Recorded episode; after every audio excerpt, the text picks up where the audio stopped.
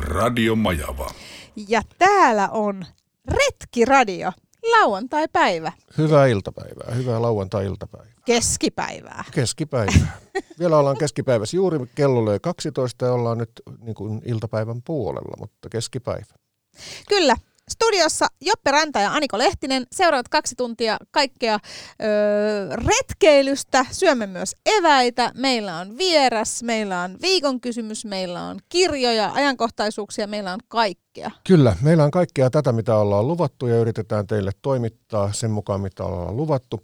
Meidän ensimmäinen missiohan oli se, että tota mietittiin, mikä on retki ja me pyydettiin ihmisiltä kommentteja siihen tai niin kuin mielikuvia tai omia kokemuksia tai ajatuksia. Luen, luenpa täältä nyt heti yhden. Retki voi olla lyhyt tai pitkä, kestää päivän tai kaksi, viikon, koko elämän. Retki voi kulkea neulaspoluilla tai mielen matkassa. Retken voi tehdä lähiluontoon päiväksi tunturille, kalaan, sieneen ja marjaan tai itseensä. Retki on elämys, kokemus, tuoksuja ja ääniä. Retki on niin luonnon kuin oman äänen kuuntelua, ja juuri siksi yksi retken hienoimmista hetkistä on oman luontonsa eli oman itsensä kohtaaminen, luonnollisesti luonnossa. Näin kertoi Monni Himari, retkeilytoimittaja ja luontokuvaaja. Ja jotenkin musta toi retki itseensä kuulostaa tosi kivalta. Se on, se on mainiosti sanottu ja se, se, sekin eväiden lisäksi tulee aika monessa noissa kommenteissa, että, että tota, se ei tarvitse olla niin kuin fyysistä tai konkreettista suorittamista, vaan se voi olla myös niin kuin sitä mieltä, mielen rauhaa, omaa tutkiskelua ja kaikkea tätä. Joo, meillähän oli siis viime viikolla Elli Brotkin vieraana, joka, jonka kanssa puhuttiin sit just tästä, että Elli taas sanoi, että hän on vähän levoton sellaiseen niin kuin itsensä kanssa retkeilyyn, ja mä oon vähän samaa genreä. Mitäs sä Joppe? Levoton itsensä. No siis kyllä mä, kyllä mä itsessäni retkeilen, mutta mä en puhu siitä ulospäin. Se on, se on niin kuin varmaan sitä.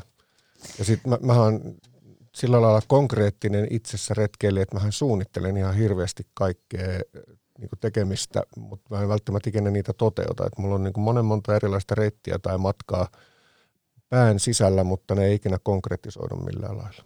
Semmoinen mielenretkeilijä mä varmaan olen.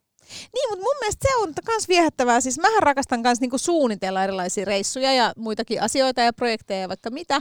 Ja mun mielestä jotenkin se sellainen niinku suunnittelu on jo osa sitä nautintoa. Kaikkihan ei aina, aina realisoidu tai sitten kaikki ei realisoidu just niin kuin mitä on suunniteltu. Siinäkään ei ole mitään vikaa.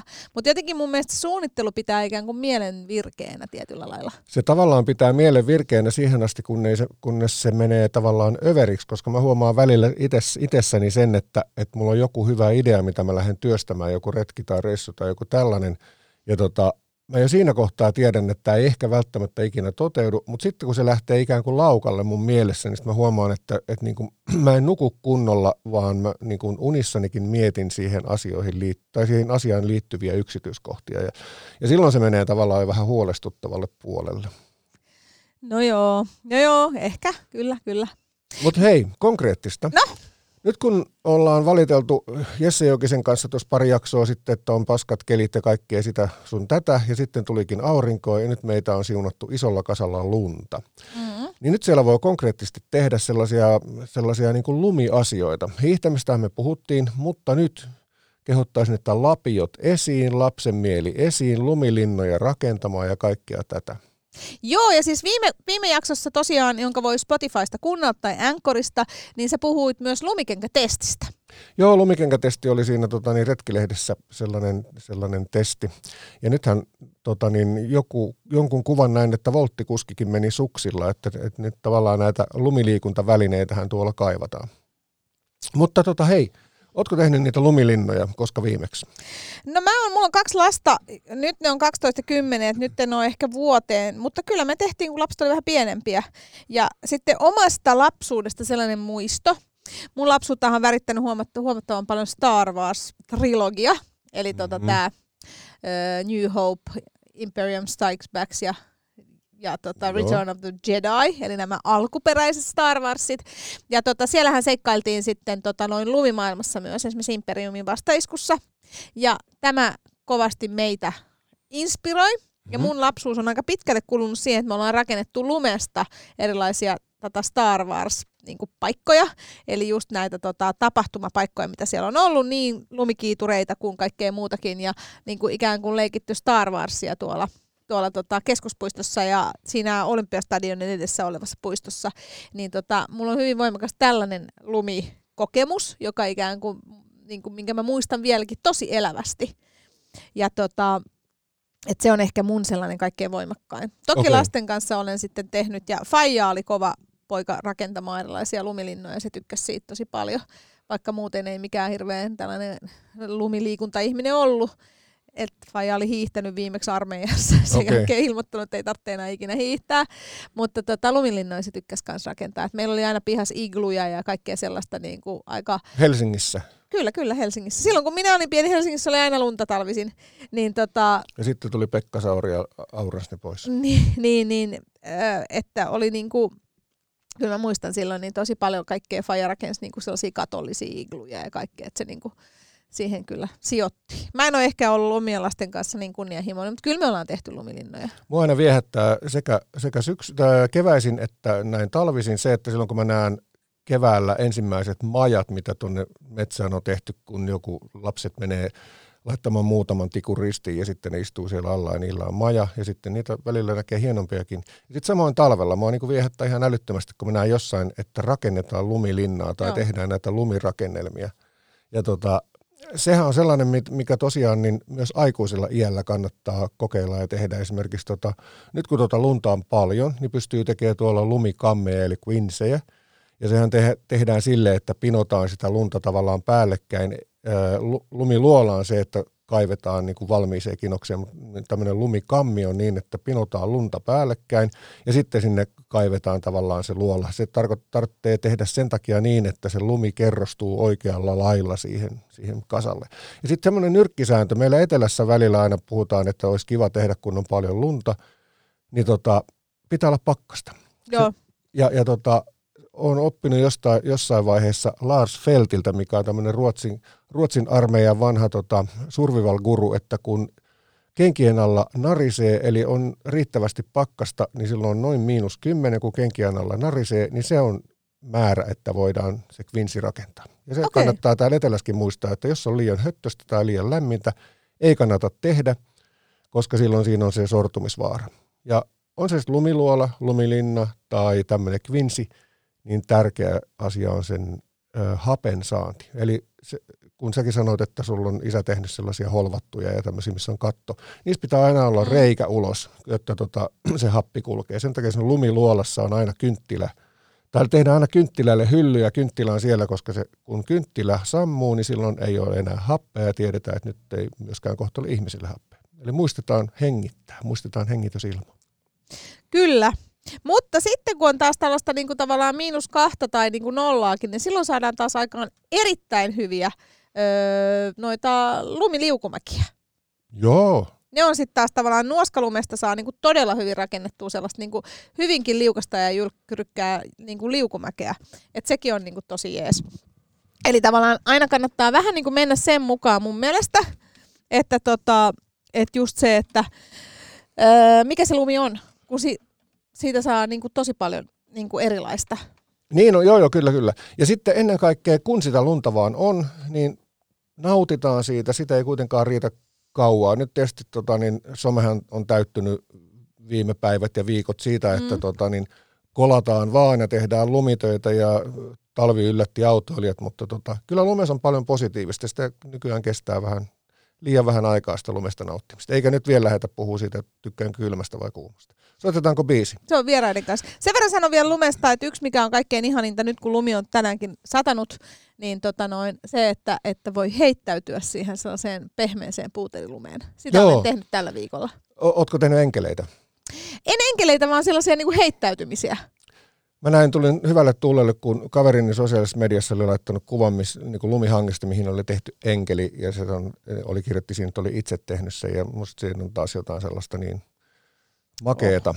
Ja oikeastaan niin varmaan se liittyy tähän biisivalintaankin, koska no niin. seuraava kappale on Käyn uudelleen eiliseen, ja sen tulkitsee meille Markku Aro. Markku Aro, ja kuuntelet tosiaan Retkiradiota. Täällä on Joppe ja Aniko.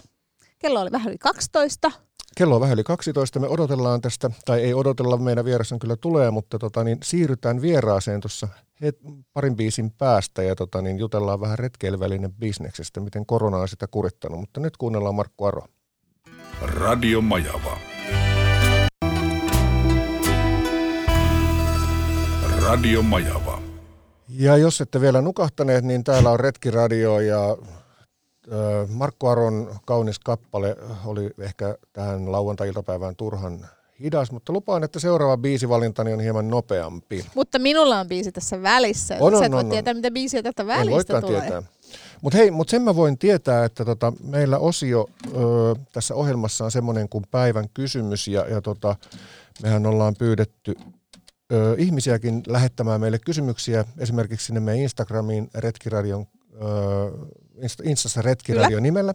Ja tota, sinne voi laittaa meille kysymyksiä jommalle kummalle tai meille yhteisesti. Ja tota, niin, tämä kysymys on nyt Aniko sulle. Ö, tämmöinen nimi kuin Mocktail esiintyy näissä jossain sun jutuissa, kun tuolla Kyllä. netissä katsoo, niin Öö, mocktail on ilmeisesti juotavaa, saat kertoa kohta mitä se on. Tämä on kaksiosainen kysymys. Mikä on mocktail ja kun tehdään lumilinna tonne ulos ja istuskellaan siellä öö, valmiin lumilinnan sisuksissa, niin mikä mocktaili sinne sopisi?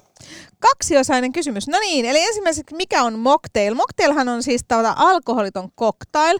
Ja tämä on vähän sellainen, että tietyt baarimestarit ei tykkää tästä mocktail-sanasta, mutta minä itse tykkään, koska mun mielestä siinä niin kuin yhdessä sanassa kerrotaan se, että se on niin kuin cocktail, mutta holiton. Mistä se mocktail? Mikä se, miksi se on mock?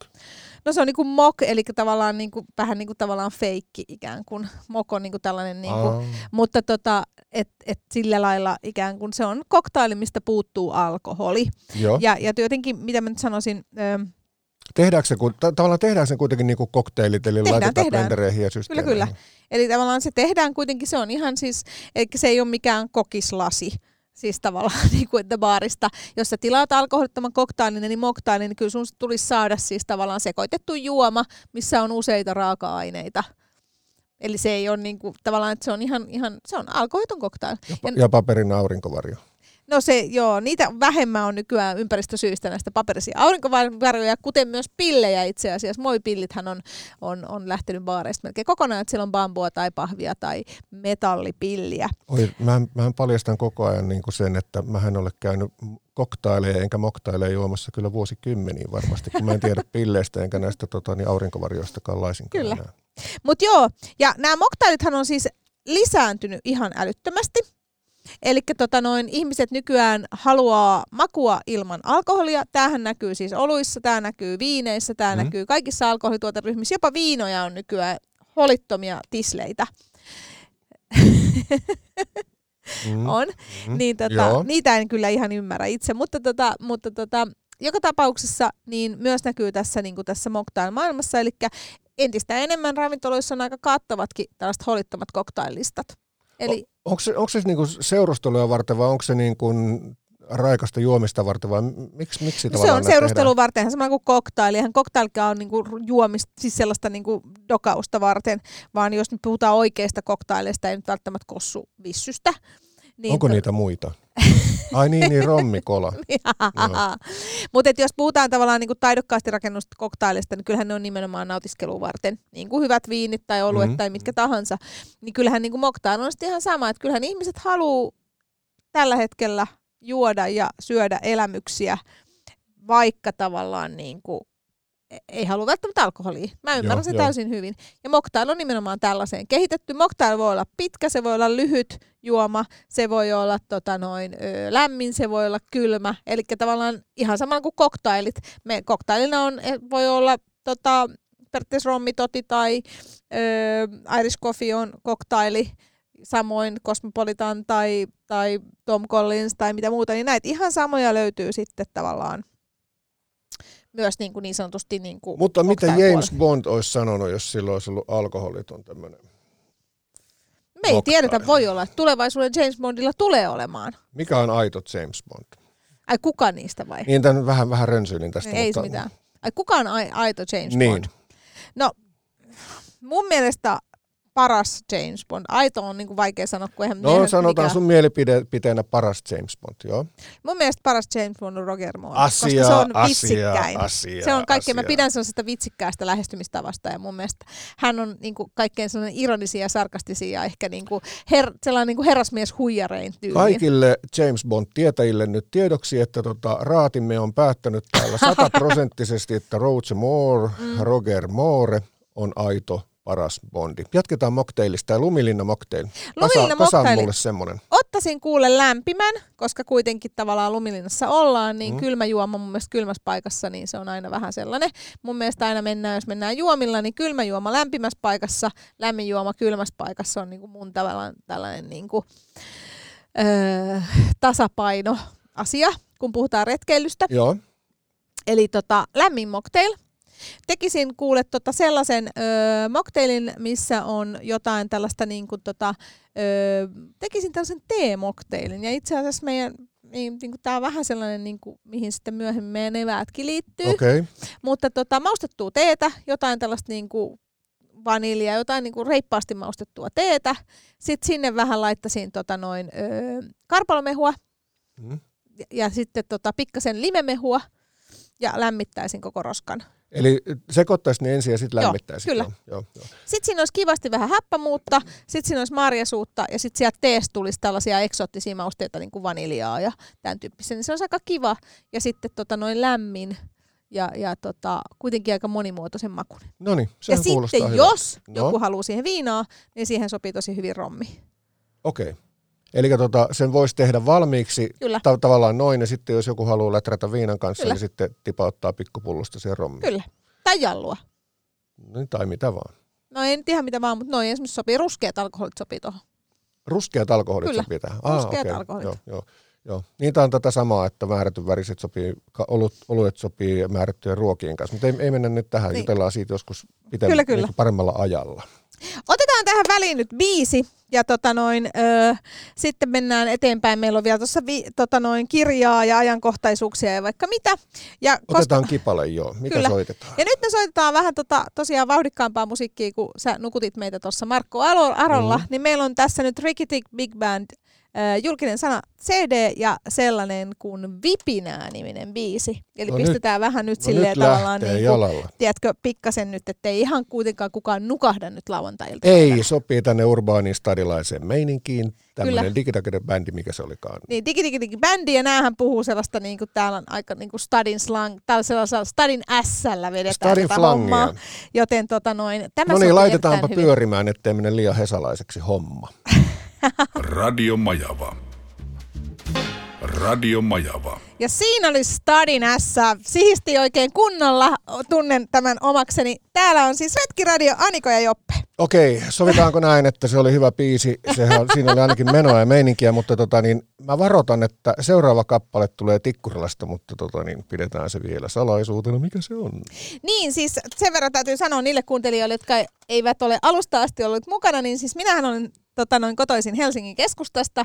Olen neljännen polven helsinkiläinen todistetusti ja ässäni todistaa sen. Ja Joppe on sitten Vantaan maalaiskunnasta. Ee, siis on Helsingin maalaiskunta, se, mit- mitä tota, se oli silloin kun synnyin, eli koen vahvasti identiteettini Tikkurilaan, mutta sitten taas nämä Tiksi. mun Onko se tiksi vai tiksi? Mikä se on? Tiksi. tiksi. Joo. Se on ihan kuin Roger Moore, se on tiksi, ei ole mitään muita. Sitten joku, joku, joku käyttää sitä diksiä, niin se on se kauppakeskus meillä siinä vieressä. Ja sitten tämmöinen Stidilä on joku Joo. aivan, aivan kauhea versio tästä. Se on joku tällainen me- make-up-versio. Joo, siis. joo, ja siis sehän on ton slangisanakirjan mukaankin se on, se on suhteellisen tuore, mutta me, Niin on. me, me, tota, me alkuperäiset asukkaat emme puhu Stidilästä, me puhumme Tiksistä. No näin minäkin puhun tavallaan niin kuin tälle, tälle helsinkiläiseen. Helsinkihän on ihan yhtä tavallaan vaikea, koska stadi on vähän sellainen, että se on, se on tota noin, Hesahan on sellainen, mitä junan tuomat käyttää, tai ei enää hirveästi. Nyt, nyt No, sitäkin, no, tätä, no, nyt no, sitäkin no. stadia käyttää niin sanotut junan tuomatkin. Siis sitähän käyttää nimenomaan junan tuoma. Joo, mutta alkuperäisesti Faija käytti stadia, mutta mä niin kuin varoin sitä just vähän sen takia, koska se on vähän sellainen Ja sitten keskihesa on sellainen, mitä itse käytän. Niin, ja sitten tota, jos puhutaan oikein slangista pitkälti niin kuin sakilaisten aikaa, niin silloin se oli Hesa. Oli niin, kyllä silloin se, on ollut Hesa. Niin, ja se stadion tuli kyllä. vasta myöhemmin. Mutta anyway, siis tässä on myös hauskoja näitä kulttuurin kerrostumia, niin kuin meillä myös Tikkurilassa. Meillä on vahva kulttuurien kerrostuma. Mutta tota, niin, ö, meistä sen verran, että et, et koen siis juurini Tikkurilaan, mutta sitten taas tämä mun retkeily ja tällainen, mikä on alkanut Tikkurilassa, mutta sitten mulla on kuitenkin itähämäläiset juuret tuolta tuolta tuota isäni puolelta ja si- sieltä varmaan tulee se sitten se metsäläisyyteni, mutta tota niin, toivottavasti se ei paista liikaa läpi tai jos se paistaa, niin se paistaa hyvällä. Minä taas olen tällainen niin asfaltin kasvattavan, koska siis tota, mun äitihän on siis äh, Unkarista kotoisin ja Unkarin puolelta me ollaan siis, äh, mä oon kolmannen polven budapestilainen. No niin, Eli nimenomaan tavallaan suurkaupungin tyttöjä. onko Budapesti stadi? Budapestissa ei ole stadi, mutta siis Budapestissa tärkeää on, kuulkaa matkailijat ja retkeilijät, se, että kummalla puolella jokea on syntynyt, vähän niin kuin Turussa. Turussa. Koska siis Budapesthan koostuu, tämä nyt rönsyilee Budapest koostuu oikeastaan kolmesta kaupungista, Budapest ja Obuda, jotka on yhdistynyt 1800-luvun alussa. Ja tota, Buda on näistä ikään kuin se hienoin osa, jossa on kuninkaanlinna ja joka on niin kuin sellaista parempaa. Päästö on sitten ollut tätä tavallaan niin kuin duunari kautta kauppia, kauppa niin kuin, ikään kuin, je, niin kuin aluetta silloin siis 1800-luvulla. Ja sitten tavallaan vielä sitten toi Obuda on sitten ollut tällainen pieni, se on roomalaisia raunioita ja se on vanhin osa Budapestia. Niin tota, minun sukuni on kotoisin sieltä Budan puolelta. Mm. Budan puolella. Kyllä, eli paremmalta puolelta jokkea niin sanotusti. No niin, hei nyt kun ei päästä lähtemään ulkomaille, ei Budapestiin eikä mihinkään, niin otamme kirjan tähän, tähän niin. kohtaan. Meillähän siis joka viikolla esittelemme täällä Retkiradiossa teille jonkun kirjan, joka jotenkin liittyy retkeilyyn hyvin laajalla spektrillä, niin, niin sanotusti. Kyllä, ja tämä kirja on Suomen upeimmat luontokohteet. Sen on kirjoittanut Tuomo Kesäläinen ja kuis- kustantanut Karttakeskus. Tämä on aivan uunituore kirja ja tämä on jaettu tämmöisiin erilaisiin kategorioihin. Täällä löytyy hiidenkirnut, luolat, rotkot, Lapin kurut, näköalavuoret, pyhät suuret erikoiset puut, muinaishaudat, kalliomaalaukset ja kaikki sitä jälkeen. Jokaisesta kohteesta, tässä on, tässä on siis monta kymmentä erilaista kohdetta, jokaisesta kohteesta on aukeama, esimerkiksi keisarien piknikpaikka jättimännyn juurella Hämeenlinnassa. Tässä on koordinaatit ja sitten tässä vähän kerrotaan, mistä on kysymys. Tässä on sen jättimännyn kuva ja sitten tässä on kartta, missä se sijaitsee. Ja tota, Tämä on myös sellainen, kun puhuttiin tuossa, että voi haaveilla ja tehdä retkelle, retkelle mielen sisällä retkiä, niin tämä on myös sellainen, että ei tarvitse lähteä ulos, kun jos joku sitä pakkasta pelkää, niin tota, tätä voi selailla ja katsella, tota, niin kuin kirjoja katsellaan. Minäpä sanon Aniko sulle tänne, jos sä haluat sanoa Kyllä, kyllä. jotain. Joo, ja mun pitää sanoa, siis mähän tykkään kauheasti katella tavallaan erilaisia matkakirjoja, on ne sitten kotimailta tai ulkomailta, koska ne jää myös niinku tietyt asiat sit sinne mielen syvälle. Ja ne ei Juu. välttämättä realisoidu matkoiksi heti, mutta sitten tulee sellaisia muistikuvia, että mulla esimerkiksi, jos mietitään nyt kotimaan paikkakuntia, niin Hailuoto on ollut sellainen, joka on ollut mun tällainen, että mihin, mihin mä oon niinku aina halunnut mennä teinistä lähtien. Olen nyt siellä kaksi kertaa ollut ja menen taas keväällä uudestaan, koska se on musta tosi kiehtova. Joo, Et, et nämä on tällaisia, mä oon jostain joskus lukenut Hailuodosta ja se on jäänyt kytemään mun mieleen kaikin puoli. tota niin, joo, Hailuoto on mulla kanssa semmoinen, semmoinen tota niin, paikka, missä vuosia vuosia halusin päästä käymään. Ja nyt on pari kertaa käynyt ja on jopa tota niin, yöpynyt siellä semmoisessa hotellissa. Me laitetaan biisi, meillä on tota, Joo, ja käydään sitten tuota kirjaa vähän lisää sen jälkeen Joo. Siinä läpi. Kerropas mulle kuule, mikäs, se on, kappale on numero kolme. sulla on näitä kolmoskappaleita aina. Ei kun anteeksi, Oho. Joo, herra jestas, kun mä en näe. no sellaista se on. Sen verran sanon tästä kirjasta sen verran, kun Joppe Ah, tutkiskelee se on biisejä, vitonen, vitonen. biisejä, että tota noin, tässä on oikeasti hyvin tarkasti kerrottu kartassa, tässä Suomen upeimmat luontokohteet kirjassa, että missä kohtaa se on, joka on musta jotenkin kivaa. Tota, nyt mennään se biisiin. Mikä se, se on, lu, se on vitoska, vitoskappale ja tota, se on luuviulu ja läskibasso, eli tikkurilalainen lasten bändi. Meillä oli semmoinen bändi kylillä jossain vaiheessa kuin Jukeboksi ja sen tota, niin, basisti oli Okkosen Ana ja tässä tota, luuviulu ja läskibasso ää, levyllä niin Ana laulaa. Tämä on nimikappale. Ja tämä on Retkiradio ja kuuntelet Aniko ja Joppea. Radio Majava.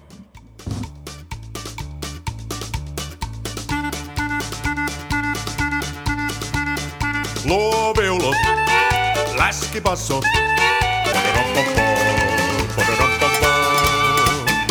Radio Majava. Ja täällä on Aniko ja Joppe ja Retkiradio. Retkiradiosta ollaan ja se tota, niin hehkutellaan vielä vähän tota tikkurilalaista musiikkia, mikä tuossa oli, En oli äskettäin. En nä- lähtis. Jos et sä tosta rikki tiki tiki tiki Big Bandista noin lämmennyt, tää oli vähän tällaista niin kuin Tämä on lasten musiikkia. No en mä kyllä lämmenisi las, laskennan. No hei, no hei. Mutta tikkurilaista musiikkia, ja tämä musiikkihan on aina mielipidekysymys, joten niin kuin se on, kaikki musiikki on hyvää. Näin on. Haluatko vielä tota jutella siitä kirjasta, missä Mä haluan äsken? sanoa muutaman sanan. Eli siis meillä tota, ennen biisiä niin, ja, tota, oli käsittelyssä Suomen useimmat, upeimmat luontokohteet Tuomo Kesäläisen uunituore kirja, joka on, il, joka on ilmestynyt karttakeskukselta. Ja musta tämä on, niinku, tää on myös niinku jotenkin kivasti kirjoitettu. Eli jos haluaa retkeillä Suomessa, niin tota noin, täällä löytyy nimenomaan niinku sellaisia kohteita, mitkä on visuaalisesti kauniita, Mm. ja, ja jotenkin niin kuin erilaisia. Täällä on muun muassa, ja sitten nämä on ihanasti niin kuin otsikoitu. Täällä on muun muassa, kuulkaa, Siuntiossa Grotbergin luola, niin elämää kuhiseva kidekellariluola. Siis No niin kuin niin. hyvin runo, runollisesti tavallaan niin kuin täällä nyt niin kuin jotenkin kerrottu nämä. Ja sitten täällä on esimerkiksi Ryöväriluola Kaarinassa, niin merirosvon piiloluola synkän rotkon uumenissa. Mä pidän siitä, kun niin kuin, tavallaan ei kirjoiteta vaan tiedätkö, joku se rotkon nimi, vaan että niin kuin uhrataan siihen kuvailevuuteen myös, koska tämä herättää heti sellaisia mielikuvia, että kyllä mä haluan lähteä muun muassa miljoonien lohkareiden kivierämaahan, Joo, joo, joka sit on toihan- siis kellotapulin kolarissa. Ja toihan toimii nimenomaan sillä lailla, että toi, kun se teksti tehdään hyvin, niin se houkuttelee Kyllä. ja, ja, ja sitten se myös niin kuin mahdollistaa sen lähtemisen. Tai niin kuin siihen tulee sellainen koukku, että lähdetään. Aika moni noista kohteista on semmoisia, että sinne on hyvin helppo mennä ja, ja se ei vaadi niin kuin sen kummempia ponnisteluja. Sen takia kun Suomessa roadtripillä tai muuten kuleksiin, niin tosta kannattaa katsoa paikkoja, mihin voi pysähtyä. Ja yhteen vielä puutun täällä. Täällä on siis äh, tota noin Rava, oota, Rahvahdas Köngäs Inarissa, niin täällä on tällainen Kirnukoski kätkee virtaansa kulta-aarteen. Ja meillähän oli viime No niin. viikolla äh, Elli Protkin vieraana, Joo. joka oli käynyt sitten niin kuin kaivamassa kultaa. Eli jos kuulijoita kiinnostaa se, niin sehän viime viikon laks- jakso löytyy sieltä Spotifysta ja, Ja ja sitten Ankkorista. Mutta suosittelen tätä kirjaa lämpimästi. Tässä on myös ihanasti tavallaan visuaalisesti kerrottu, että missä tämä paikka on täsmälleen. Ja aion kyllä tämän kirjan itse hankkia. Ja ui, kivettynyt sieni jätti. No joo, mä voin lukea tätä vaikka kuinka paljon, mutta tota... Eli suosittelemme Suomen upeimmat luontokohteet Tuomo Kesäläinen karttakeskus juuri Semmoinen ilmestynyt. kirja. Hei, tota, niin meille kohta puoliin tulee vieras seuraavan biisin jälkeen. Niin, Juu. niin tota, ää, voisin esitellä tässä toisen kirjan ennen kuin vieras tulee, koska mä tiedän, että vieraani noin niin kuin, tai vieraamme on tämmöinen viinin ystävä. Ahaa, no niin. Ja tota, tämä kirja on pari vuotta vanha ja tämän nimi on Euroopan kauneimmat viinireitit. Ootko sä Aniko viini-ihmisiä? Olen, mähän olen oo- alkuperäisesti nimenomaan viini-ihmisiä, koska mä olen unkarilainen, viinihän virtaa suoraan mun suonissa. Eli tota noin, mä olen sitä äidinmainosta asti juonut, joten tota, viini on mulle siis nimenomaan maataloustarvike ja meillähän on lande siellä Balatonjärven ö, lähistöllä. Itse asiassa meidän mun lande on siis vanhaa viiniviljelysmaata. No niin, Eli sekin tavallaan vielä. se on viiniviljelys-kukkulalla Sä asut villiintynyt. paremmalla puolella Budapestia ja Kyllä, sitten se mä olen etuoikeutettu. No, mutta hei, tässä kirjassa tämä Euroopan kauneimmat viinireitit, niin tässä on tosiaan reittejä ja, ja tota, vie tilalta tilalle ja kerrotaan niistä viineistä ja, ja tota, tässä muun muassa tota, oli Itävallasta ja Italiasta ja sieltä sun täältä, Ranska tietysti. Niin, niin tota, kohta kun vieraamme saapuu, niin pitää kysyä hänen suosikkiviinejään tai alueita, mistä hänen suosikkiviininsä tulee. Mutta tota, niin hän ei ole täällä kuitenkaan viiniasiantuntijana. Hän viini on oikeastaan varmaan niin kuin työpäivien päätteeksi ja vapaa-aikana. Me jutellaan retkeilvälinen bisneksestä sillä lailla, että mitenkä korona kuritti. Koska tota, nyt monet on mediaa seurannut, niin siellä kerrotaan, että miten hirveän hyvin kauppa käy, kun ihmiset menee luontoon sinne sun tänne. Mutta mitä tapahtui oikeasti silloin, kun maailma meni jumiin, Suomi meni kiinni ja kaupat meni kiinni? Mitä tar- tapahtui retkeilväinen bisnekselle? Meillä tota, vieraana on Jouni Rajala hetken päästä ja päästään oikeasti kuuleen asian ytimestä, että mitä silloin tapahtui ja missä mennään nyt. Kyllä, ja samalla syödään eväitä täällä Retkiradiossa, koska ilman eväitä emme voi mennä retkelle tietystikään. Jota, tota, mutta vedetään tähän ensin, ensin biisi. Eli täällä studiossa kello 14 asti Aniko ja Joppe ja Retkiradio. Ja nyt soitetaan Zen Cafeeta seuraavaksi. Meillä on niinku aika paljon suomalaisia biisejä, mä oon huomannut, valikoitunut tänne ohjelmaan. Joo, kyllä. Mutta Ja, tällaista ja nyt on. seuraavakin on. Mutta mulla on myös pari ulkomaalaista biisiä, että ei nyt pel- mennä pelkästään. Mutta Zen Cafeesta ö, soitetaan sellainen, joka resonoi juuri nyt keskustassa rauhallista on. Ja nykyään Helsingin keskusta iltasin on valitettavan rauhallista. Eli tota noin, ö, baarit on kiinni ja kukaan ei käy missään. Ja, Hei, oliko nyt niin, että nyt pitää kampanjoida tätä tipallinen tammikuu asiaa? No sanotaan näin, että mä en nyt kampanjoisi tipatonta tai tipallista, mä kampanjoisin sitä, että käykää nyt ihmiset Herra Jumala kuitenkin ravintoloissa, koska siellä kaikki on niin kuin tavallaan, siellä pidetään kuitenkin siitä turvallisuudesta ja hygienistä huolta. Siellähän kukaan ei käy kähmimässä sun niin kuin ruokaa ja juomaa ja tarjoilijat ja muut on tottunut siihen hygieniaan ja muuhun, joten niin kuin tavallaan käykää nyt ravintoloissa ihmiset juotte sitten kokista tai vettä tai ihan mitä vaan, ihan vaan sen takia, että ravintolat säilyy. Tämä on ehkä se mun viesti. Ja saa käydä myös kafeella. Saa käydä kafeella kyllä ja ihan millä vaan, koska ihan oikeasti muutenhan, jos ette käy retkillä ravintolassa, niin sitten meillä ei kohta ole ravintoloita, missä retkillä voi käydä. No niin, nyt me lähdetään laukkaamaan aasinsiltoja pitkin Kyllä, liikaa, niin kyllä, mennäänpä kyllä. sieltä Zen Cafe jutskaan. Radio Majava. Radio Majava. Ja täällä siis Retkiradio. Ja nyt mentiin taas vähän tällaista niin kuin iltapäiväkahvityylistä, koska lauantai-päivä ja Aniko ja Joppe studiossa. Ja nyt meillä on vieras. Meillä on saapunut vieras tota, Jouni Rajalla, tervetuloa. Kiitos, kiitos. Sä, sä oot, tota, niin, onko sun titteli country manager? On oikein hieno. Eli, eli tota, maajohtaja. Meillä on maajohtaja studiossa. Ja tota, eli sun, sun työnantajasi on Phoenix Outdoor Finland, eikö, eikö totta? Juu, kyllä Phoenix Outdoor Finland on, on meidän niin kuin virallinen yhtiön nimi ja, ja oikeastaan se isompi kokonaisuus on Phoenix Outdoor AB Ruotsista. Ja tota, tavallinen kansa ei tietysti tiedä tota firman nimeä, mutta, mutta tota, öö, teille semmoisia merkkejä, mitä te edustatte, on Fjellreveni, Hanvaagin kengät, Primuksen keittimet, mitäs vielä teillä on?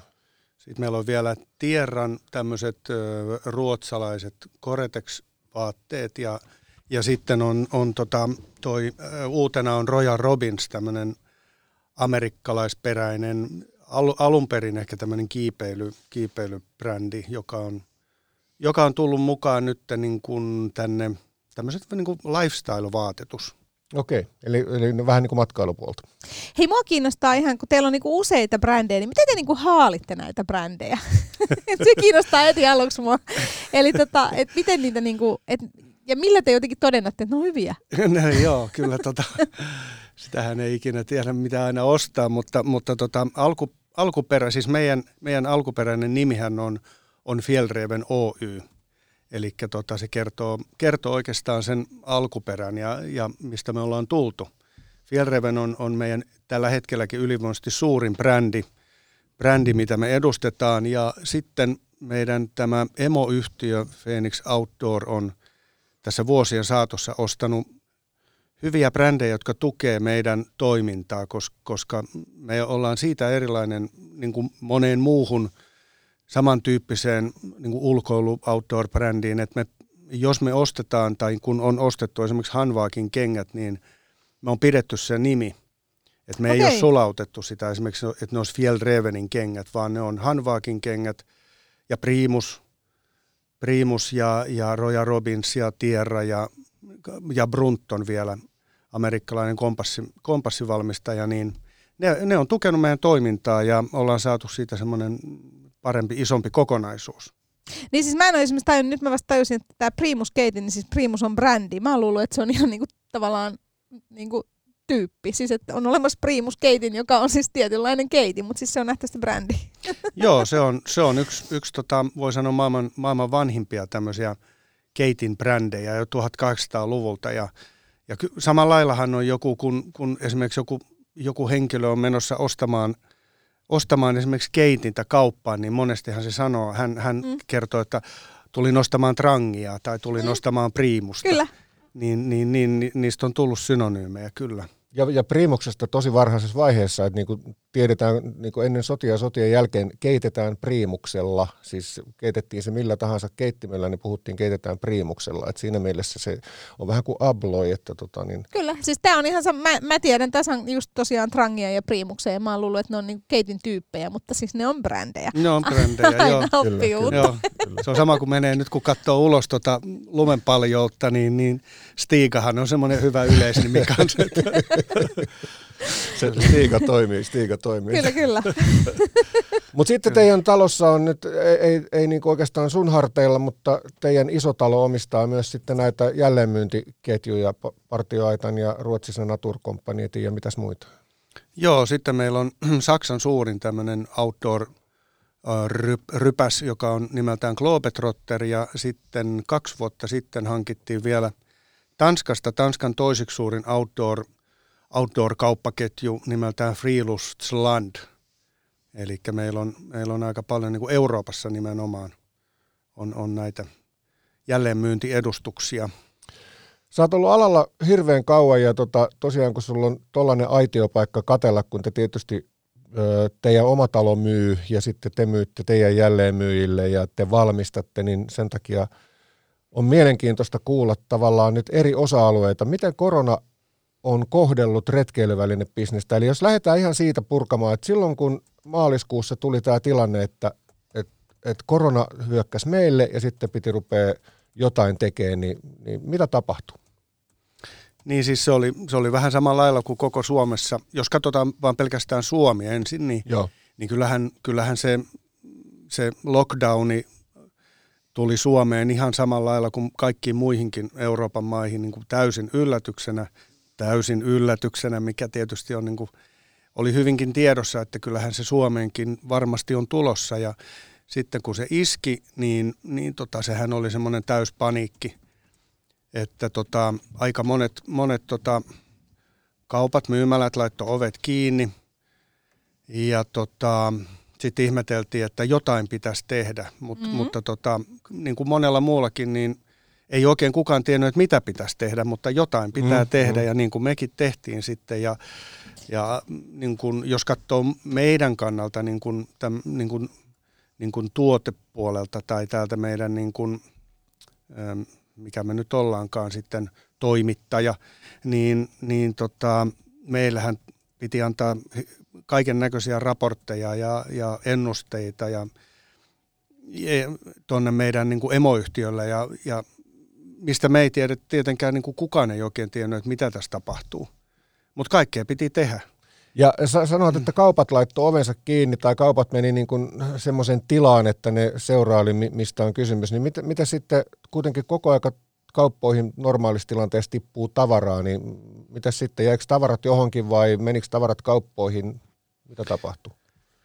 No sanotaan niin, että, että tota, me oltiin onnekkaita siinä, että oikeastaan vain yksi meidän, meidän suurimpia jälleenmyyjiä peruutti kaikki ennakon, ennakot, mitkä oli keväälle ja kesälle tehty. Että he, he otti semmoisen niin erittäin radikaalin linjan, että, että ei, ei mitään, ei mitään toimituksia. Että, että se oli oikeastaan ainut. Kaikki muut joko siirstoimituksia tai, tai jako ne pienempiin, pienempiin yksiköihin niin, että niitä tuli kerran viikossa tai kerran kahdessa viikossa vielä niin kuin silloin, kun tämä, tämä alkoi, tämä paniikki tuli. Mutta oikeastaan tässä oli semmoinen jännä juttu, että se paniikki ei kestänyt kuin ehkä kolme-neljä viikkoa. Joo. Ja sen jälkeen kaikki alkoi yhtäkkiä toimimaan ja, ja, ja, ja kaupat ja myymälät ja meidän jälleenmyyjät huomasivat, että, että itse asiassa niin näitä tavaroitahan myydään. että mistä niitä myytiin, niin se oli ehkä se suurin muutos, että, että jos, jos ennenkin on verkkokauppa kasvanut ja siitä on puhuttu jo useita vuosia, niin nyt se, se sai semmoisen ihan, ihan järkyttävän kasvun. Et verkkokauppa oli se, mihin porukka meni, ettei kukaan uskaltanut mennä kauppoihin. Myymälät oli ihan tyhjiä ja siellä oli lyhennetyt, eri, niin kuin monessa myymälässä oli lyhennetyt työajat, ettei ollut kuin kolme-neljä tuntia auki. Toiset oli kiinni kokonaan. Niin mihin sä muualle voit mennä ostokselle kuin verkkokauppaan? Eli alkoiko silloin jo näky, näkymään se, että tota, ihmiset haluaakin sinne luontoon? Joo, kyllä se, se alkoi aika nopeasti sitten. Siinä meni se kolme neljä viikkoa. Et sen jälkeen se lähti kyllä niin kuin uskomattoman nopeasti.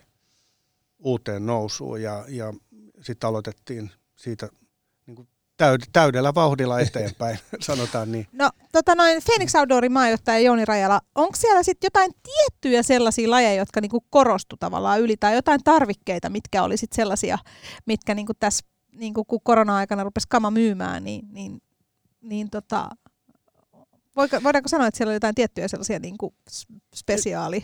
Joo, ehkä, ehkä niin kuin, no kovat tuotteet, niin sanotut kovat. Eli joka tarkoittaa rinkat, reput, teltat, makuupussit, makualustat, ää, nimenomaan ne keittimet, kaasut, ruokailuvälineet ulko, ulkona, ulkona niin kuin ruoan tekemiseen, kaikki mitä liittyy siihen. Ja tota, ne oli oikeastaan ensimmäinen, mikä lähti, lähti niin kuin kaupoista liikkeelle. Ja toinen oli esimerkiksi housut, vaellushousut, kengät – et... Eli, eli tästä voisi jät, niin kuin vetää sellaisia johtopäätöksiä, että ihmisillä on ollut tavallaan niin kuin perusulkoiluvaatteita ja ne on tehnyt pienempiä ehkä niin kuin perus niin kuin ulkoilu, kävelyretkiä, mutta nyt tavallaan niin kuin tajuttiin se, että kun ei pääse ulkomaille, ei pääse konsertteihin, ei pääse uimaan, ei pääse mihinkään, niin tavallaan just nämä niin kuin tällainen niin kuin ulkona pidemmälle retkeily lisääntyi. Joo, joo, kyllä. Et ensin on tietysti kun tuli yhtäkkiä uusia harrastajia, kun ei mm. ollut muuta kuin, kuin ulkoilu ul, ulkona, ei ollut niin rajoitukset oli aika paljon pienempiä. Totta kai sitten, sittenhän alkoi tulee jo vähän haasteena se, kun määrätyt ulkoilualueet ne täyttyi niin nopeasti, Joo. niin, niin, Joo. niin, niin tota, mekin oltiin menossa siihen suuntaan, että me ajateltiin, että me markkinoidaan, tehdään markkinaiskoa, että lähtekää ulos, lähtekää näihin ja näihin paikkoihin, että nämä on hyviä. Sitten me tajuttiin, että eihän, tästä, eihän me voidakaan näitä tätä lähteä että tota, et sieltä alkaakin tulee, tiedätkö, se kääntyykin negatiiviseksi, mm. kun siellä on niin paljon porukkaa. Niin me sanottiin, sitten alettiin niin kuin viestittämään ulospäin, että menkää ulos, menkää lähimetsään, menkää lähirannalle, mi- mihin ikinä te menette, että, että se oli varmaan, ja sitten se päivä, päiväretki, tämmöinen ihan, ihan lepposa päiväretki oli se, mitä ensin porukka lähti tekemään. Ja sitten pikkuhiljaa ehkä yön yli reissuja. Oliko tota se selkeää silloin heti, kun se ikään kuin elpyy, että ne on kaik, niin kuin iso osa on uusia asiakkaita? Että tavallaan se, te saitte niin kuin kauppoihin ja, ja, ja tota, nettikauppoihin niin nimenomaan sellaista uutta jengiä. Kyllä, kyllä joo. Kyllä, kyllä, kyllä, kyllä siitä niin kuin näki selkeästi, että, että, että aika paljon, niin kuin huomattava osa oli uusia. Ja paljon perheitä, että et ei ollut niin kuin, ja pariskuntia – että et kyllä niin kuin kaiken ikäisiä ja kaiken näköisiä, niin, niin kyllä se, se oli aika, aika semmoinen kokonaisvaltainen paketti kyllä, että et ei, aika vaikea sanoa, että olisi vain yksi ryhmä, että kyllä, se, kyllä siinä lähti sitten niin kuin erittäin laajasti, mikä oli aivan upeaa, että, että porukka löytää tuon ulkoilun ja varmaan siis erätaidot on ikään kuin parantunut. Siis ainakin miten, jos oma tällainen niin kuin hyvin urbaani, öö, öö, tota, urbaani tällainen Facebook-kuplani, niin yhtäkkiä kaikki rupesi tavallaan niin kuin jakaa jotain helppoja trangia tai primusreseptejä ja tavallaan vähän niin kuin tällaista niin kuin hyvin niin kuin, niin kuin mun tasosta, joka nyt kauheasti ole tavallaan niin kuin tuolla itsenäisesti retkeily, niin, niin tavallaan se, sen tyyppistä niin kuin ikään kuin sellaista neuvontaa ja muuta, että, että just, että kauheasti ihmiset kyselivät, että mikä on paras ulkojalkine tai että mitä tota, just sille, että mitä voi tehdä jotain helppoa ja mitä muuta voisi tehdä nuotiolkun makkaraa ja siis, että hyvin paljon tämän tyyppisiä niin kuin tuli sit tuolla omassakin Facebook-kuplassa. Tuliko teille Jouni kyselyitä sitten tavallaan samalla lailla, kun ihmiset meni ostoksille, niin lisääntyykö teidän asiakaspalvelus tavallaan kyselyt myös varusteista ja kaikesta tästä niin oheisasiasta? No jon, ehkä jonkun verran, mutta ei, ei, ei kovin paljon kuitenkaan meille tullut suoraan. Et me ollaan kuitenkin siellä, vähän siellä taustalla, että, että tota, mutta se mikä oli, oli niin kuin iso muutos, oli myymäläkäyttäytyminen. Eli kun, kun, kun myymälät oli joko lyhennetyn aikaa auki aluksi tai kokonaan kiinni, okei, sitten oli verkko ja sinne tuli aika paljon painetta näihin kysymyksiin ja sitä kautta meille tuli jonkun verran kysymyksiin, missä me autettiin, mutta se tuli niin kuin välillisesti, se tuli niin kuin tämän verkkokaupan ja, ja meidän jälleenmyyjien kautta. Et meille ei, niin kuin suoraan ei tullut välttämättä hirveästi, mutta se myymäläkäyttäytyminen oli, se oli hauska, hauska tota seurata sitä, että et sitten pikkuhiljaa kun myymälä taukesi ja, ja porukat uskalsi mennä myymälöihin sisään, niin voi sanoa, että ei mulla ole mitään prosenttia, mutta siis se se myymälä käyttäytyminen muuttui niin, että, että voi sanoa, että jokainen, joka tuli kauppaan sisään, niin osti jotain. Mm. Et ei ollut sitä enää, niin kuin, mm. niin kuin autokaupassa sanotaan, näitä, näitä renkaanpotkijoita. Että tulee vaan katsomaan, että mitähän kaikkea kivaa täällä on. Niin niiden, niiden niin kuin se määrä väheni, että, että voi melkein myyjät varsinkin oli huomattava iloisia siitä, että, että melkein jokainen, joka tuli sisään, niin varmasti oli potentiaalinen ostaja et, et, mm. ja kysy neuvoja. Joo, ja tämä on tyypillistä ollut kuulemma tavallaan ei vain retkeily ja ulkoilupuolella, vaan ihan kaikissa tavallaan kauppakäyttäytymisessä. Eli tavallaan se on just muuttunut silleen, että ihmiset etukäteen on kattonut sen netistä. Ja, sitten, ja itse asiassa mä tein ihan samalla lailla, koska mä kävin ostamassa uudet tota, noin meidän lapsille ja mulle uudet tota, North Face ja Tatonka laukut, niin tavallaan tein ihan samaa, eli kävin partioitasta ostamassa ne niin, että olin etukäteen katsonut kaikki valmiiksi ja marssin sisään ja ilmoitin myyjälle, että minä haluan kaksi tällaista tämän kokosta ja mä olin varmaan siellä kuitenkin siellä kaupassa sen kymmenen minuuttia ja tavallaan kuitenkin niin kuin ostotapahtuma oli ikään kuin jo mm. siinä niin kuin etukäteen neilattu, että tämähän on tavallaan niin kuin hirveän hyvä myös. Niin kuin. On jo, on. Tämä on itse asiassa just se, mitä on tapahtunut, että että verkossa on niin valtavasti tietoa ja sä pystyt käymään läpi, sä tiedät joskus jopa niin, että asiakas, joka tulee myymälään, tietää paremmin kuin, kuin myyjät, vaikka he on ammattilaisia.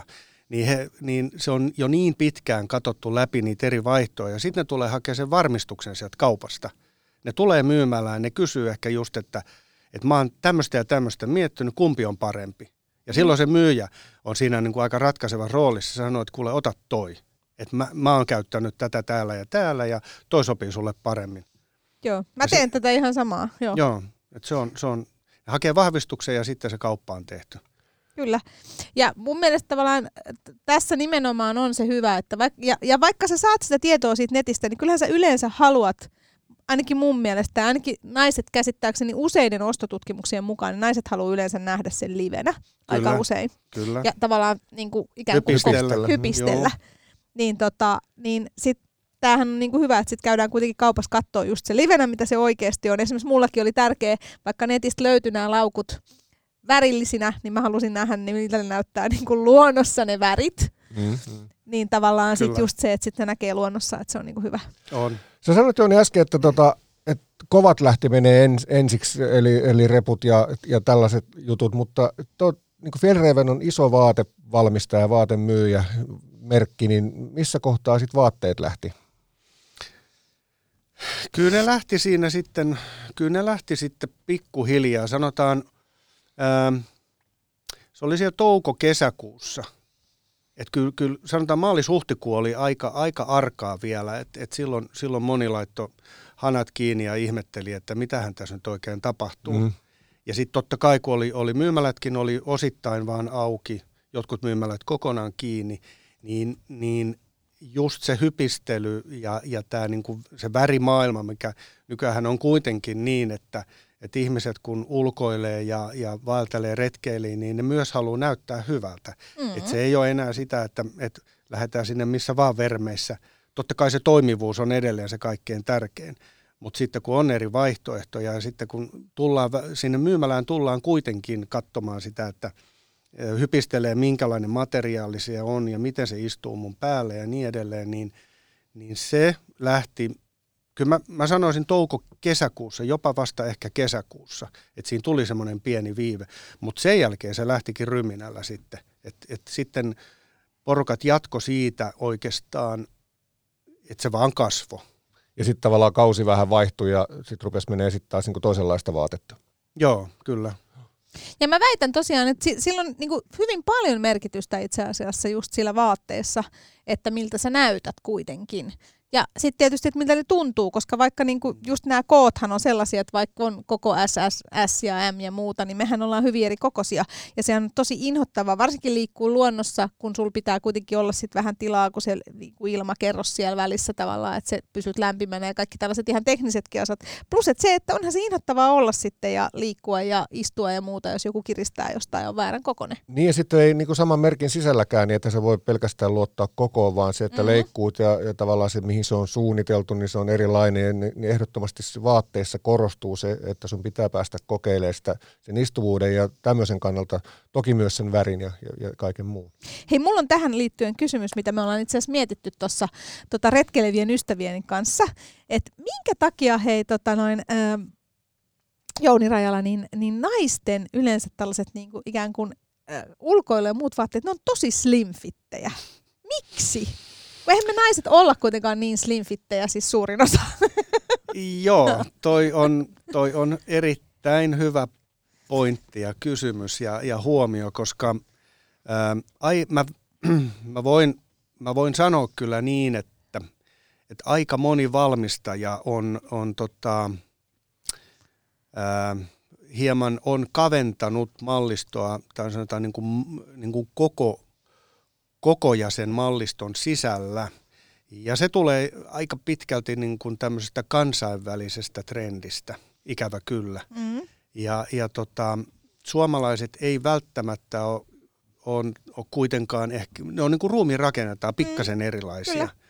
Et, et siellä, on, siellä on jännä toinen maa, joka on, on niin kuin aika paljon – antanut kommenttia eteenpäin, niin kuin mekin ollaan, annetaan joka ikinen sesonki meidän emoyhtiölle, kun kerätään tietoa, että miltä markkinat näyttää ja niin edelleen, niin meillä on yksi suurimpia viestejä on meidän ja Hollannin kanssa, että, että saisi olla pikkasen enemmän, enemmän tota, ää, tota, mm.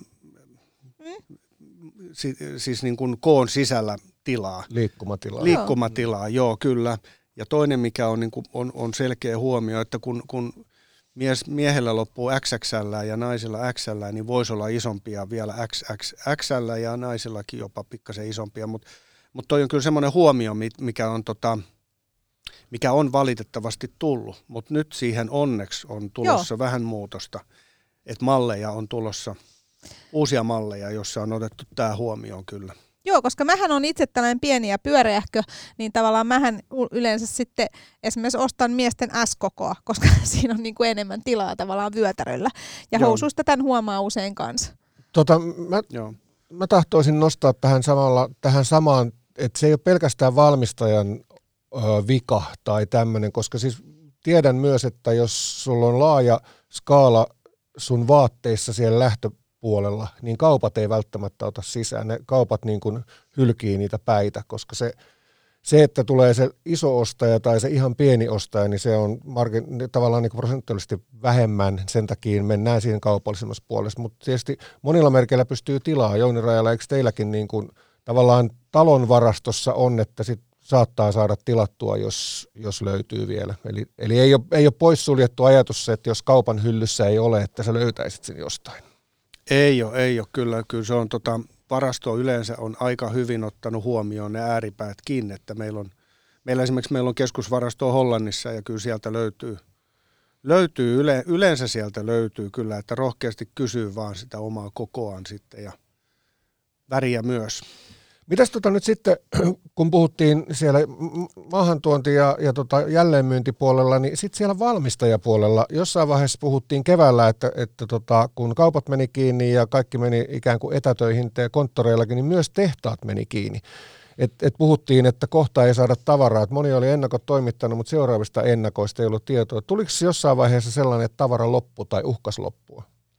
No joillakin toimittajilla on tullut, joillakin brändeillä on tullut. Se riippuu siitä, että millä alueella esimerkiksi Kiinassa on tuotantoa tai missä maassa onkaan, mutta tota, meillä, meillä on aika hyvin jaettu niin, että meillä on Kiinassa tuotantoa ja Vietnamissa. Että ne on ne päämaat, missä, missä tota, nimenomaan tehdään vaatteet ja suurin osa niin sanotusta näistä kovista tuotteista. Et meillä on aika hyvä tilanne, että on, kun on, on on jo aikaisemmin jaettu sitä eri maihin ja Euroopassa on tietysti jonkun verran tuotantoa. Ainut, ainut mikä me, voi sanoa niin kuin kokonaisuutena, niin ainut mikä meillä pikkasen oli myöhässä tähän niin kuin viime syksyyn, oli meidän, meidän tota, noi kier, nämä villatuotteet, jotka, jotka tehtiin kierrätetystä villasta Pohjois-Italiassa, niin siitä, siinä oli vähän semmoinen pikkunen, pikkunen tota viive, että me saatiin, saatiin sitä villaa toimitettua meidän, niin ne tehtiin myös Italiassa. Et se oli oikeastaan ainut. Mutta on joo, kyllä toi on haasteellista. Et nythän on tilanne se, että et, et vaikka toimitukset, tai sanotaan niin kuin, että tuotanto on kunnossa, niin nyt on tällä hetkellä semmoinen pieni haaste, että, että tota, Aasiassa ei ole kontteja. Ja se on, se on tullut tämmöisenä uutena, uutena haasteena niin kuin kaikille toimittajille, ketkä toimii tai kenellä on tuotantoa Aasiassa. Että tota, se, se nostaa, tulee nostamaan jonkun verran rahtikustannuksia, kun, kun ennen kuin sinne saadaan kontteja, niin se on tietysti semmoinen iso, iso pullonkaula tällä hetkellä, kun ei oikein tota lentäänkään, ei tietysti ekologisesti eikä eikä vastuullisesti niitä oikein mielellään lentokoneellakaan sieltä toimittaisi tänne Eurooppaan, että mieluummin tietysti laivalla tulee. No juna on tietysti yksi vaihtoehto, mitä on alettu, alettu katteleen aika, aika tarkkaankin, että jos se olisi yksi vaihtoehto. Eli mutta kaupoissa on talvivaatteita, että ihmiset voi lähteä nytkin ulos ja te, teillä riittää myytävää. on, on, on, on, on. Kyllä. Mutta jos, jos talvi jatkuu näin upeana – että lunta, lunta tulee lisää ja pakkaset paukkuu, niin kyllä kannattaa nyt lähteä katsomaan sinne myymälöihin, että löytää sen vielä sen sopivan kokoisen. Hyvä, hyvä. Hei, tota, niin me soitetaan tässä kohtaa biisi ja, ja tota, sitten soitetaan tonne Riihimäelle erämessujen toimitusjohtajan Ninni Mannisille ja kysellään, miten siellä on toi korona kurittanut. Mutta kappale on Mestarit Areenalla levyltä, tämmöinen no vähän, niin. vähän tota, tuntemattomampi biisi kuin Nellyn palmikko. Ja siellä on Kirka Hector, Pave Maijanen ja kuka se yksi on mestareista? No, kuka se on? En minä muista. Pepe Wilberi. Pepe Wilberi. Pepe Wilberi on se, mikä aina unohtuu. Täällä Retkiradio Anika ja Joppe ja vieraana Phoenix Outdoorin Jouni Rajala. Radio Majava.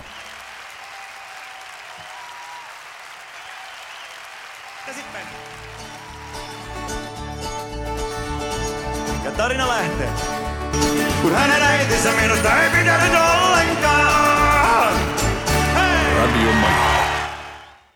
Ja tämä on Retkiradio ja siinä sen verran muistelu, että tässä on siis Mestarit Areenalla ja siellä on Kirka, Hector, Pave Maijanen ja Pepe Wilber. Ja näistä kaksi itse asiassa, eli Hector ja Kirka on sellaisia, mistä minulla on Anikolla henkilökohtaisia muistoja, koska öö, Hector asui Töölössä, sen pojat oli samassa koulussa, joten häntä näin paljon. Ja Kirka, silloin kun minä olin pieni ja asuin Töölössä siinä Kisiksen vieressä, eli kisahallin vieressä, niin Kirka juoksi lenkkiä aina siellä tuota, tuota noin öö, ympäriinsä tota, öö, Kisiksellä. Mutta meillä on täällä Retkiradiossa vieraana Phoenix Outdoorin maajohtaja Jouni Rajala. Ja Pikkulinnut kertoo, että sulla on myös tällainen niin kuin, tavallaan niin kuin, ö, ikään kuin ulkoilu- ja urheilun menneisyys. Sä oot muun muassa ollut, ollut pyhätunturilla. Olen. Olen paljonkin. Eli sä oot ollut siellä tota, noin hiidoopettajana? Joo. jo. Tai laskettelunopettaja, miten tämä nyt sanotaan? Hiidon opettajana. Mä olin siellä, tota, otas nytten, Mä olin kaiken kaikkiaan siellä parikymmentä vuotta. Okei. Okay. Ja kolme, kolme vuotta mä asuin talvet Pyhätunturilla niin, että mä, mä muutin sinne joskus tuossa marraskuussa ja, ja lähdin pois sitten huhti, huhtikuun lopulla.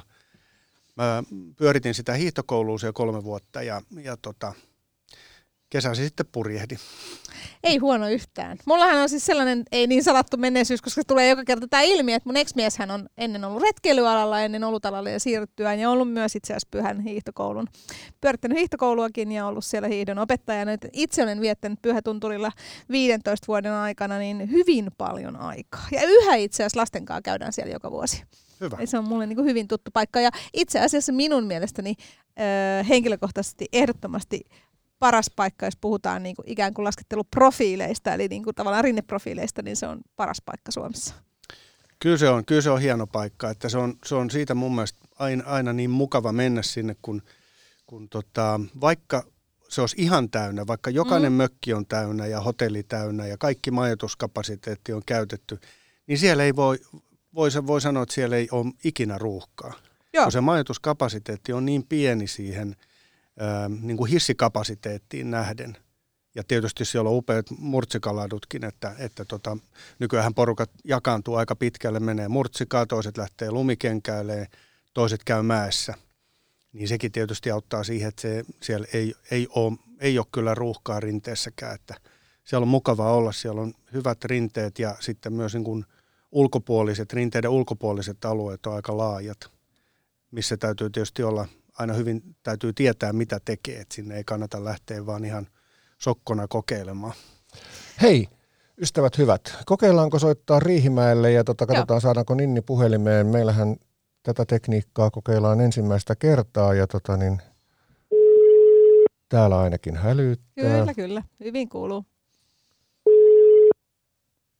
Manninen. Joppe Ranta täältä Retkiradiosta, hyvää päivää. No hyvää päivää. Ja meillä on täällä myös studiossa tota, juontajakollegani Aniko Lehtinen ja sitten sinun hyvin tunteva Rajala Jouni. Moi moi. Moikka. Moikka. Hei, me ollaan, tässä, me ollaan tässä koronakurituksesta juteltu ja tota, niin, teillähän on erämessut siellä pietty Riihimäellä jo aika kauan. Mitenkäs kauan te olette erämessuja siellä pyöritellyt? Riihimäellä on järjestetty erämessuja vuodesta 1972, eli vuonna 2022 tulee pyöreät 50 vuotta täyteen. Okei, ja, ja tota, se on käsittääkseni alan suurin tapahtuma ja joka toinen vuosi siellä Riihimäen urheilupuistossa, eikö totta? Joo, kyllä. Näin no. on. Vanhin ja suurin ja kaunein. Ai sekin vielä. Kuinka paljon teillä, tota, kuinka paljon teillä viime vuosina on käynyt siellä asiakkaita?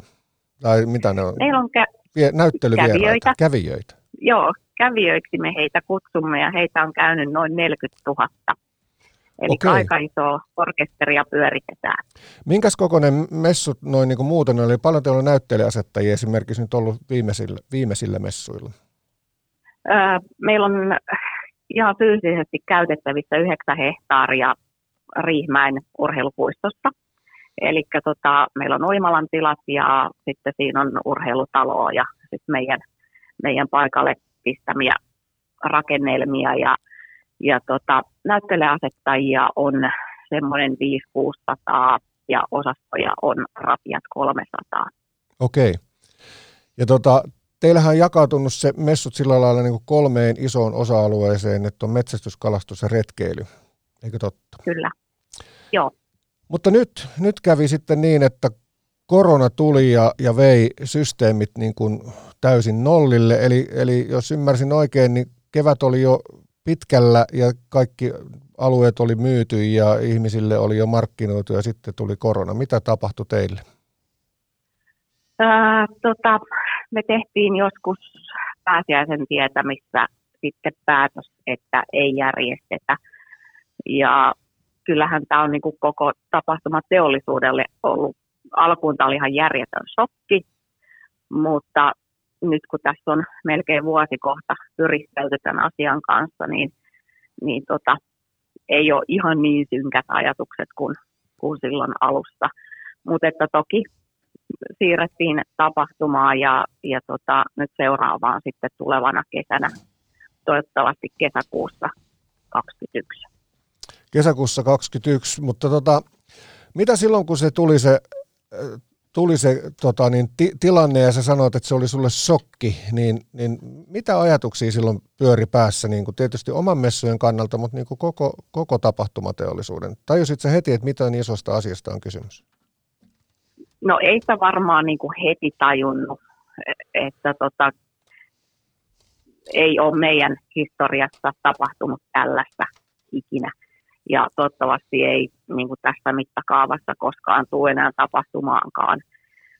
Että tota, kyllähän sitä niin kuin yritti ensin, että no pystyisikö järjestää, pystyisikö järjestää, ja, mutta kun ei ole olemassa sitä kristallipalloa, niin se oli tosi hankalaa, hankalaa se kevät ja alkukesä, ennen kuin sitten kävi selväksi, että, että tota, laitettiin Uudenmaan rajat kiinni ja, mm. ja tota, todettiin, että ei tässä nyt näin nopeasti selvitä. Että ennen kuin tulee rokotukset, niin, niin ei tämä ole terveysturvallisesti mahdollista järjestää yhtään mitään isoja tapahtumia. No miten tota, täytyy täältä sivulta huudella, että mietittekö missään vaiheessa tätä tällaista niin kuin virtuaalivaihtoehtoa? Näitähän on hyvin paljon tällaisia erilaisia virtuaalimessuja, ruokamessuja ja, ja hyvinvointimessuja ja muita. Joo, itse asiassa meillä on kyllä tähän tulevaan tapahtumaan on mietinnässä, että olisiko se hybriditapahtuma, eli live-tapahtuma ja sitten tämmöisen nettitapahtuman yhdistelmä. Eli tota, me messujärjestäjän ammattilaiset ollaan sitä mieltä, että messut on ihan parasta livenä, mm. koska varsinkin erämessuilla se on koko se tunnelma ja ne tuoksut ja, ja tota, ihmiset ja koko se, koko se paketti, mikä se on, se on elämys. Mutta tota, sitten jos mietitään, mietitään tota netissä tapahtuvaa, tapahtuvaa niin tota, se, me ei voida suoraan siirtää erämessuja nettiin, vaan sekin täytyy olla, olla vuorovaikutteinen.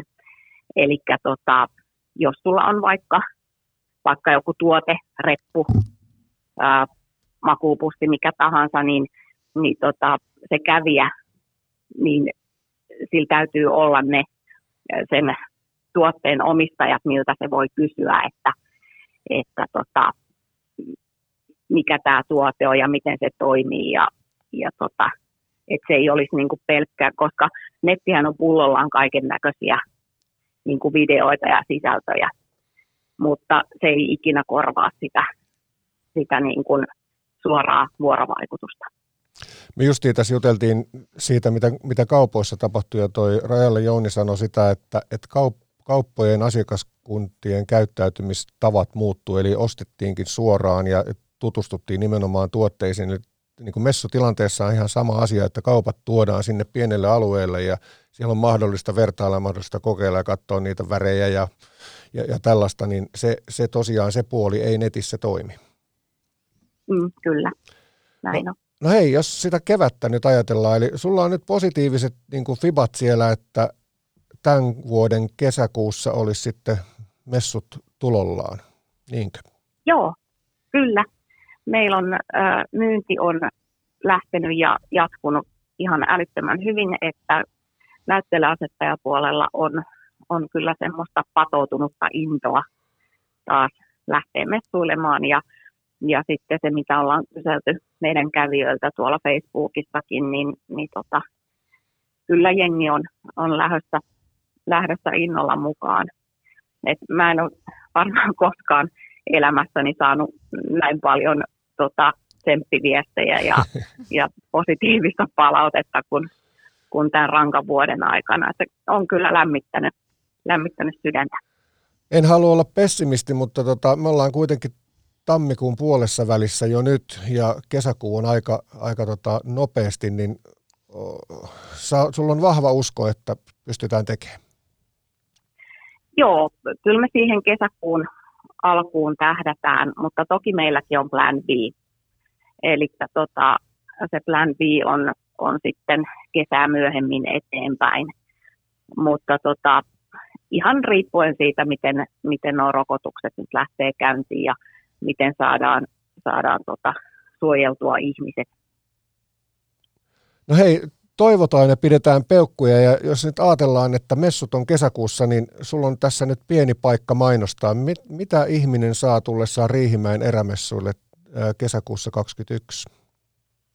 Äh, ihminen saa tietoa, taitoa, hyviä keskusteluja, hyviä tyyppejä, uutuustuotteita.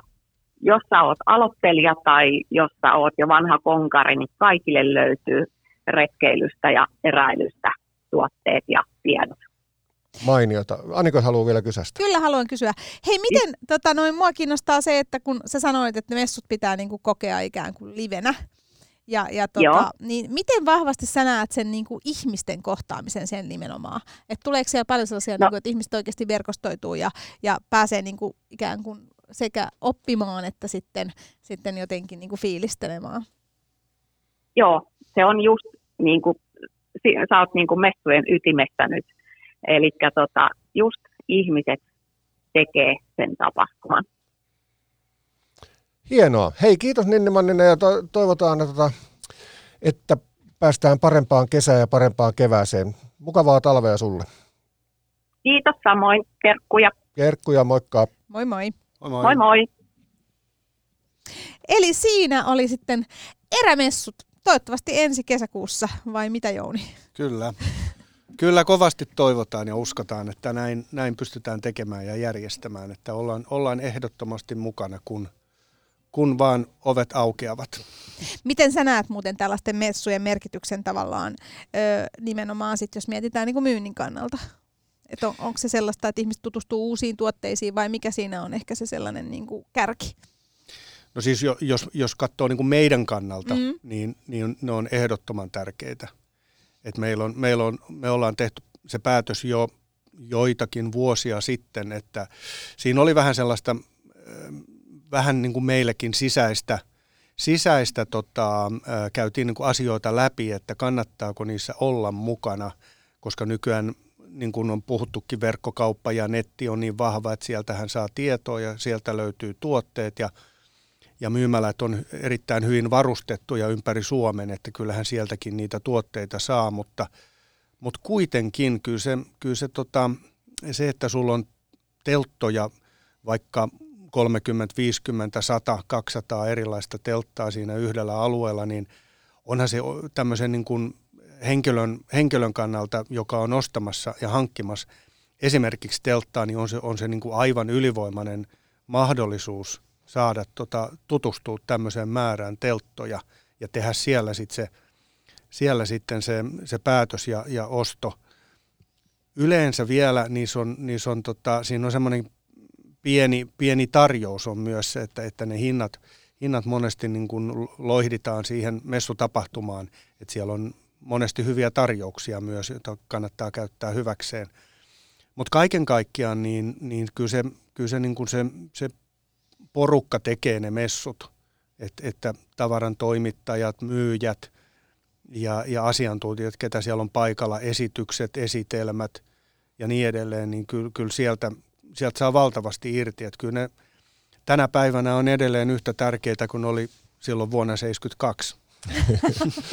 Aniko kyseli tuossa äsken äh, siitä, että onko se niinku yhteisöllinen tapahtuma ja se verkostoitumistapahtuma, niin, niin teillä varmaan sitten teidän asiakkaat, tavallaan niin loppukäyttäjät tulee juttelemaan sinne teille, että sen takia teillä on aika paljon, niin henkilökuntakin on messuilla, niin onko se teille hyvä tapa niin kuin kommunikoida näiden kanssa? On, on, on. Se on sieltä, niin kuin sanotaan, niin kuin Riihimäen messutkin on, on neljäpäiväiset, niin sen neljän päivän aikana saa saa niin kuin oikeasti näiltä käyttäjiltä hirveästi erinäköisiä vinkkejä. Sieltä tullaan sanomaan, siellä on joillakin semmoisia pitkiä esitelmiä, että, että minkä takia tähän reppuun, rinkkaan tai telttaan tai housuihin voisi, voisi tehdä pieniä muutoksia, että miten se toimisi vielä paremmin ja, ja ehkä uusia värejä tai kaiken näköisiä vinkkejä, niin, niin tätä yhteistyötä sieltä tai semmoista niin kuin yhteistoimintaa on paljon ja, ja totta kai siellä on, me, me varsinkin ollaan siellä mukana senkin, senkin takia, että sieltä, sieltä niin kuin loppukäyttäjiltä saadaan paljon hyviä vinkkejä. Sitten, sitten niin kuin, kyllä siellä niin kuin vuodesta toiseen siellä käy niitä samoja kavereita, jotka tulee, että niitäkin jo ihan tuntee, kun tulee niin kuin vuosien saatossa samat kaverit, niin on, on siinä paljon kyllä. Niin kuin vakioasiakkaita ja vakiokäyttäjiä. Kyllä, joo, vakiokäyttäjiä, vakioasiakkaita ja kyllä Kyllä mun täytyy sanoa ihan sama. Mähän enemmän olen tuolla olutmessupuolella, ollut tapahtumapuolella tota, ansioitunut ja ollut siellä vuosia ihan tavaratoimittajan roolissa ja tavallaan niin kuin messutyttöroolissa ja muussa, niin ihan sama, että kyllä mun mielestä ne messut on jotenkin sellainen, että sinne pääsee niin kuin kokemaan sitä, sitä niin kuin, ikään kuin jotenkin sitä fiilistä ja sitä sellaista niin kuin kokonaisuutta ja, ja, ja myös niin kuin tutustuu ihan erilaisiin niin tuotteisiin. Musta vähän, mm. se on niin kuin tosiaan aika erityyppistä tutustumista messuilla kuin kaupassa. Kyllä, kyllä. Ja tämähän on jännä, että tämä on tämmöinen erittäin suomalainen tapa. Et, et voi sanoa, että koko maapallolla niin, niin vain ja ainoastaan Suomessa nämä messut on tämän tyyppiset. Että siellä, siellä on niin kuin, se on tämmöinen ö, yhdistelmä tätä niin kuin tapaamisia mm-hmm. ja, ja tätä niin kuin mukana niin kuin katsomassa trendejä ja, ja myös, että sieltä voi ostaa tuotteita. Mm. Niin se on, se on tämmöinen erittäin suomalainen tapa, mikä on kyllä, kyllä, niin kuin, kyllä monet, monet maat, jopa Pohjoismaissa on ihmetellyt, että, että miten teillä tommosia on. Joo, koska Joo. siis jos mennään Keski-Eurooppaan, niin messuthan on enemmän tällaista niin showroom-tyyppistä. Kyllä, ammattimessut. Joo, eli Joo. tavallaan, että ihmiset ei osta sieltä mitään, vaan sinne mennään, mä oon ollut panimoala eri messuilla, niin sehän on nimenomaan sitä, että otetaan käyntikortti ja sitten tilataan myöhemmin ja ne on nimenomaan niin kuin vaan ammatti-ihmisille, ei kuluttajille. Mulla on monta tuttua, mitkä tota, on, on käynyt Riihimäen messuilla vuosien varrella, nimen- nimenomaan ulkomaalaisia, ja ne aina niin kuin hehkuttaa sitä, että parhaat messut, missä on ikinä ollut, koska se tunnelma ja tämä tämmöinen on, on niin kuin ihan, ihan, ihan toisenlaista kuin sitten taas semmoinen kliinisessä messussa. Mutta hei Aniko, sen verran tota, sullekin tota re- erämessuja mainostan, koska tota, siellähän nyt viime vuosina on siirrytty parempien oluiden ääreen. No ja jos niin. nyt kaikki menee niin kuin pitää, niin, niin siellä on semmoinen Koivikko-niminen paikka siellä keskellä, missä eräs Joppe Ranta vetää sellaista ohjelmalavaa. Ja se alue on nimenomaan pyhitetty hyville oluille. Meillä on tota niin, pien, pienpanimotuotteita sillä tarjolla ja hyvää ohjelmaa. Toivotaan, pidetään peukkuja, että tota niin, messut järjestetään. Ja otetaan tähän väliin biisi, eli kuuntelet äh, Retki-radiota. Täällä on Joppe ja Aniko ja meillä on vieraana Phoenix Outdoorin maajohtaja Jouni Rajala. Me ollaan tässä nyt puolitoista tuntia paasattu, puoli tuntia jäljellä, lauantai-iltapäivä. Ja otetaan kuule tähän Ysäri Samuli Edelman. Ja Samuli siellä- Edelman. Kyllä, Samuli Edelman, kun hän on vielä nuori poika, kuule Se on se sama, ja mikä, ihana. sama, mikä esitti Hemuli Edelmania siinä muumeessa. Jaha, no niin, tätä en tiedä, mutta joka tapauksessa kuunnellaan Samuli Edelmanin matkalla biisi. Hienosti vedetty tähän taas aasinsiltana. Kuuntelet Retki-radiota ja tämä on Radio Majava.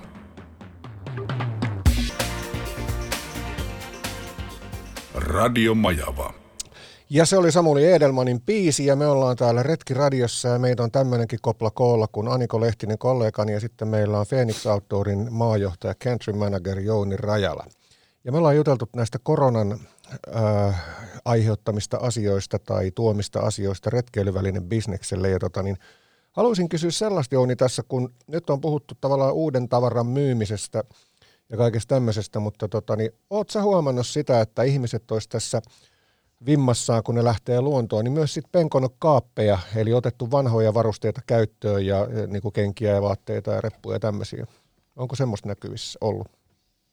Kyllä se varmaan osittain, osittain kyllä hyvinkin pitää paikkansa, että kengissä tietysti on valitettava semmoinen tosiasia, että, että kun ottaa la- laadukkaatkin vaelluskengät kaapista, jotka on ollut siellä vaikka kymmenen vuotta, niin ennen kuin lähtee, lähtee varsinkaan pidemmälle reissulle, niin kyllä kannattaa tarkistaa niiden kunto koska tota, siinä on voinut käydä niin, että siellä on määrätyt aineosaset niissä kengissä, niin on vähän vanhentunut ja lähtee reissuun, niin yhtäkkiä lähteekin pohja irti niistä kengistä, niin, niin se, on, se on ehkä niin kuin näissä mu- muutenkin ehkä untuva makupussi on toinen, mikä kannattaa katsoa, että, että onko ne untuvat jo niin lit, littaantunut, että ne ei ikinä enää niin kuin tavallaan palaudu sieltä. Että, mutta on, on siinä semmoinen, ja, ja sitten on, että näissä sivustoilla on määrättyjä sivustoja tuolla, missä, missä myydään käytettyjä retkeilyvaellustuotteita, niin se on ollut aika, se on ollut aika täynnä tuotteita kyllä, mikä on hyvä juttu. Mun täytyy sanoa, että mullehan siis kävi juuri näin. Siis ihan, mulla oli siis sellaiset vanhat tota, vaelluskengät, joita en ollut siis käyttänyt, koska ne oli tota, tällaiset välimallia, ikään kuin, ettei ollut talvi eikä niinku kesä, joita molempia olen käyttänyt säännöllisesti. Mulla oli tästä välimallivaelluskengät, jotka otin sitten ja lähdin palo heinään portaita tramppaamaan niiden kanssa. Ja mulla siis lähti molemmat pohjat. niin kuin, pohjat vaan lähti niistä kokonaan. Sitten kävelin loppumatkan niin kuin ikään kuin ilman pohjaa. Ja mulle kerrottiin, että tämä on nimenomaan, että mun olisi pitänyt käyttää niitä välillä. Joo. Ja tämä oli just, no mä Jouni, Jounille tota, niin syötin tämän asian, mutta mä en arvannut, että sä osaat, että nappaat sen suoraan tolla lailla, koska se yksi syy, tai mi- missä mäkin olen huomannut sen, on nimenomaan se, että, että näitä vanhoja kenkiä, ni, niillä, niitä kaivetaan 10, 15, 20 vuotta vanhoja kenkiä ja lähdetään kulkee. Ja se tosiaan se, mitä siellä tapahtuu, on se, että se välipohjan polyuretaani, niin se haurastuu, sen kuuluu tehdä niin, ja varsinkin kun kenkää ei käytetä, sitä varastoidaan pitkiä aikoja, niin silloin se ikään kuin liima-aine haihtuu, se on tavallaan se, äh, mil- miltä se näyttää, se menee semmoiseksi murusiksi ja sitten se kulkee sieltä pois. Se ei ole vika, se, se kuuluu olla niin nykymaailmassa ja sitten se, että kun sä sanoit Jouni laadukkaista kengistä, niin aika monen laadukkaan merkin ö, pohjat pystyy uusimaan. Eli, eli tota, se yläosa kengissä on niin kuin täysin ehjää, nahka ei ole mennyt miksikään. Se saattaa olla kuivaa koppurasta, mutta se saadaan niin kuin aineilla kuntoon, mutta pohja pystytään teettämään. Eikö Hanvaagiinkin pysty teettämään? Kyllä, joo, se on, se on yksi, yksi hieno ominaisuus tämmöisissä niin sanottu, niin se, niin kuin se pohja, tai kenkä rakennetaan ensin ja siihen ö, laitetaan pohja kiinni, niin se, se pohja voidaan, voidaan uusia. Ja se maksaa pikkasen toista sataa euroa ja kestää semmoisen, sanoisin, kolme neljä viikkoa. Kato, Mutta onko se nyt, mä vaan tarkistan, että onko se niin, että jos mä koko ajan käytän sitä kenkää, niin silloin ei tule tätä murenemista? No se ei ole ihan suoraan noin, vaan, vaan se, että sehän liittyy myös kosteusoloihin ja, ja kaikkeen tällaisiin. Se e- esimerkiksi niin kuin etelän maissa, missä on kuumempaa ja kosteampaa, niin se, se prosessi lähtee käymään, vaikka sä käyttäisitkin. Okei. Eli tavallaan sen kengän käyttöikä tai sen välipohjan käyttöikä on kuitenkin joku. Mutta se prosessin käyntiin lähtö läht, tapahtuu helpommin silloin, kun niitä kenkiä ei käytetä ja, ja niitä varastoidaan pitkiä aikaa. Sillä ei väliä, että, että mikä tavallaan se varasto on, mutta kunhan niitä ei käytetä, koska silloin kun sitä käytetään, siellä se elää se välipohja. Se, Joo. se miksi sitä poluirataan, niin käytetään siellä on se, että se on sopivan kimmoisa siihen kulkemiseen. Se ei ole ilmatyyny eikä mikään semmoinen, mutta se on niin paras materiaali tällä hetkellä, mikä, mitä siihen kä- voidaan käyttää ja, ja sen takia se, se toimii. Mä kävin mielenkiintoisen keskustelun jonkun kanssa kerran, että kun sitä ruvettiin syyttämään, että kun nämä menee tällä lailla, tai tämä henkilö rupesi syyttämään, että tähän on hyvin niin kuin ympäristöystävällistä vastaista tämmöinen, että tota, niin ne tuolla lailla vaan menee rikki. Ja sitten kun oltiin asiaa käsitelty, niin sitä oli täysin vaihtanut mielipidettä, että totta, että toihan oikeasti onkin ekologista, että me pystytään tekemään siihen uudet pohjat. Ja, ja se, että se materiaali, jos se olisi sellaista, että se ei mi- muuttuisi ikinä miksikään, se edes kuormittaa kaikki kaatopaikat. Ja se on se syy, miksi sen, tavallaan sen pitää niin kuin, me, meidän maailman takiahan näin menee, eikä se, että niin kuin nyt jotain huijataan kaupassa sen takia, että sun kengät menee rikki jos, jo, jossain jo- aikavälillä. Se on vaan normaalia, se on nykyaikaa. Totta. Hei, tot, niin, sano vaan. Omina, se on ominaisuus sille kengälle. Joo, joo. Ja se on kestänyt pitkään, että, että tavallaan se, että se on tullut riittävän, niin kuin riittävän tietoisuuteen tässäkin maassa, että, että näin on. Ja, ja tota, kun tämä on kuitenkin alkanut jo vuosikymmeniä sitten, Jalaksen monot oli ensimmäisiä, mistä niin kuin puhuttiin, a- asiasta on kuningas kuluttaa telkkariohjelmassa ja joka paikassa puhuttiin. Nyt aletaan olla niin kuin pikkuhiljaa siinä tilanteessa, että ihmiset tietää, mistä on kysymys ja sitten ymmärtää sen, että tämä ei oikeasti ole, ole niin kuin virhe tai vika, vaan tämä, tämä on niin kuin ominaisuus. Joo, ja Suomessa varsinkin nyt, niin sanotaan viime vuoden 2020 aikana me varmaan niin kuin Hanvaakin kenkiin uusittiin pohjia varmaan kymmenen kertaa enemmän kuin edellisvuonna. Okei. Mutta kuitenkin, jos, jos vertaa esimerkiksi Keski-Eurooppaan, niin Keski-Euroopassa, vaikka sanotaan Sveitsissä, niin, niin siellä vaihdetaan pohjia, uudelleen pohjataan kenkiä kuukaudessa enemmän kuin koko vuonna Suomessa. Et on, on se niin kuin, on, ollaan me vielä niin kuin kaukana siitä, mutta mut kovaa kyyti ollaan tulossa, tulossa kyllä eteenpäin siinä, että, että tota, siitä tiedostetaan, että silloin kun on va- valtavan hyvä nahkakenkä ja se on saatu istumaan jalkaan, niin mikä on parempi kuin sä saat kymmenen vuotta lisäaikaa, kun sä vaihdat siihen pohjat. Muistakaa tämä ihmiset. Tämä on tosiaan Retkiradio ja meillä on täällä vieraana Phoenix Outdoorin maajohtaja Jouni Rajala. Jopen kanssa täällä haastatellaan ja hetki meillä on vielä jäljelläkin tässä. Ja meillä on eväät syömättä. Niin, nyt, nyt oppia nopeat eväät.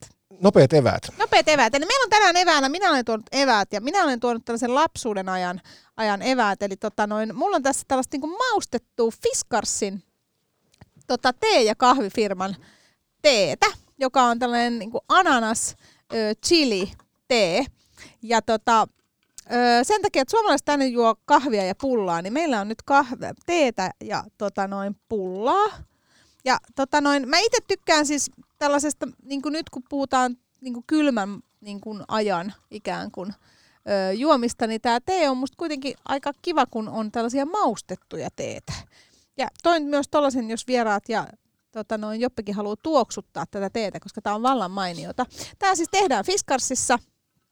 Ja tota, tämä sama firma tekee siis kahvia, pahtaa kahvia ja tekee teesekoituksia. Ja sitten hain kanniston leipomosta pullaa. Au. Saa ottaa myös puolikkaan, jos ei Joo. jaksa kokonaista.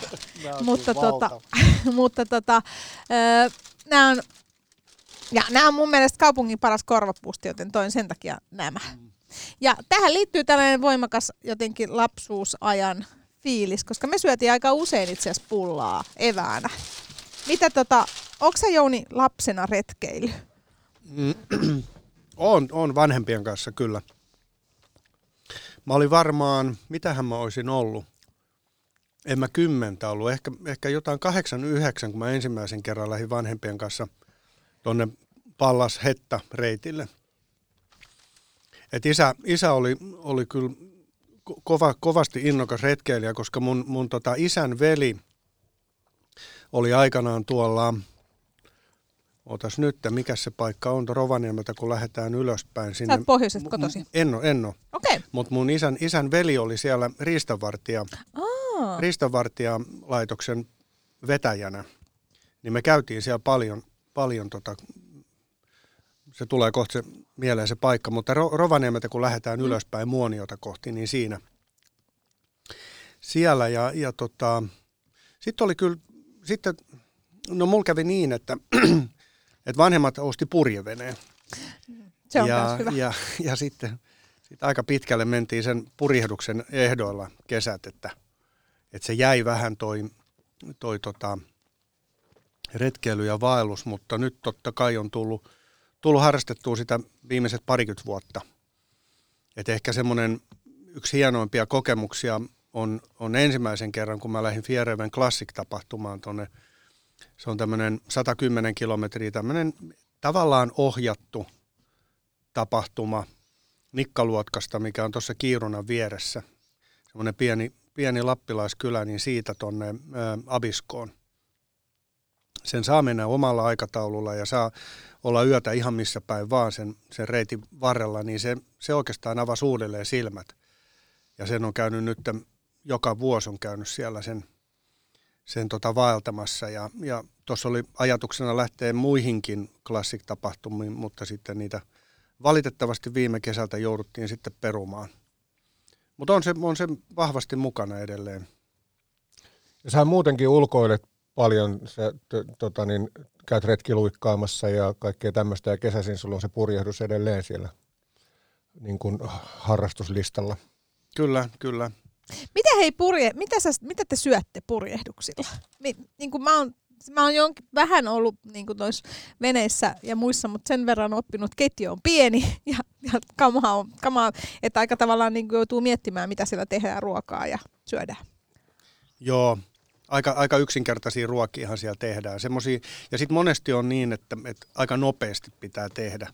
Et varsinkin jos, jos haluaa mennä eteenpäin ja keli on mikä on, että silloin voi keikuttaakin aika rajusti siellä veneessä, niin ei siinä mitään kauheita gurmeita lähdetä rakentelemaan. Että kyllä se on aika, aika niin kuin tonnikalapastaa ja, ja tämmöisiä ihan perushommia, että, että tota, hyviä voileipiä ja, ja ja niin edelleen. Että, että tot, totta kai sitten kun päästään rauhalliseen satamaan, niin se on toinen juttu, että sitten, sitten niin kuin monesti niissä yöpaikoissa, mihin mekin on jääty, niin siellä on sitten grillit ja, tai, tai siis niin kuin puugrillit, missä voi tehdä ruokaa. Eli sä oot myös hyvän ruoan ystävä. Kyllä joo, kyllähän sitä mielellään syö hyvää ruokaa. Mutta hei, tota, mun pitää kysyä herroilta, että tota, noin, miten tällaiset makeet eväät? Meillä on tässä nyt aika tällaista makeeta, maustettua teetä ja pullaa, niin mitä te olette mieltä niin kuin makee? Minähän rakastan pullaa, joten mä syön sitä eväänä ihan koska vaan. Mutta mitäs Joppe, retkinikkarina, makee eväs? Makea eväs. Onneksi tämä ei ole näköradio, koska paljastuisi, että tykkää makeista eväistä.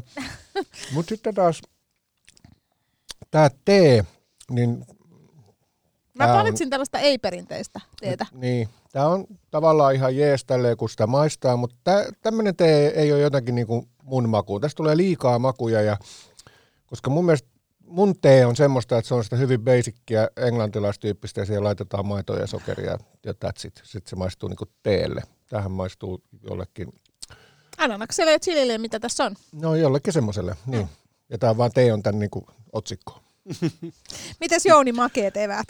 No totta kai, kyllähän niitä pitää olla, että, että tota, saa vähän sokeria nostettua ja, ja niin edelleen. Että kyllä, joo, siis varsinkin tämähän on niin kuin legendaarinen jo tämä, tämä, tämä tota, korvapuusti, mikä, mikä tässä saatiin, niin kyllä tämmöisen kun syö, niin kyllä, kyllä on aika hyvin tullut energiaa, että pärjää monta tuntia. Ei tarvii lounaalle lähteä Ei, tänään, tarvi, tuo- Ei. ei tarvi lounalle.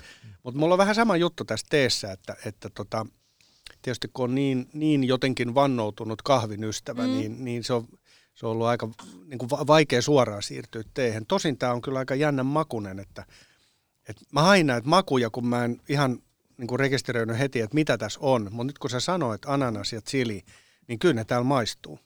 No mä ajattelin, että tämä olisi just sellainen kylmän ilman tavallaan, kun se chili aina vähän lämmittää. Ja sitten just se, tota noin, tämä on kuitenkin sellaista, että tämä voi juoda suurina kulauksina, toisin kuin perinteistä teetä, joka on aika tanniinista ja vahvaa.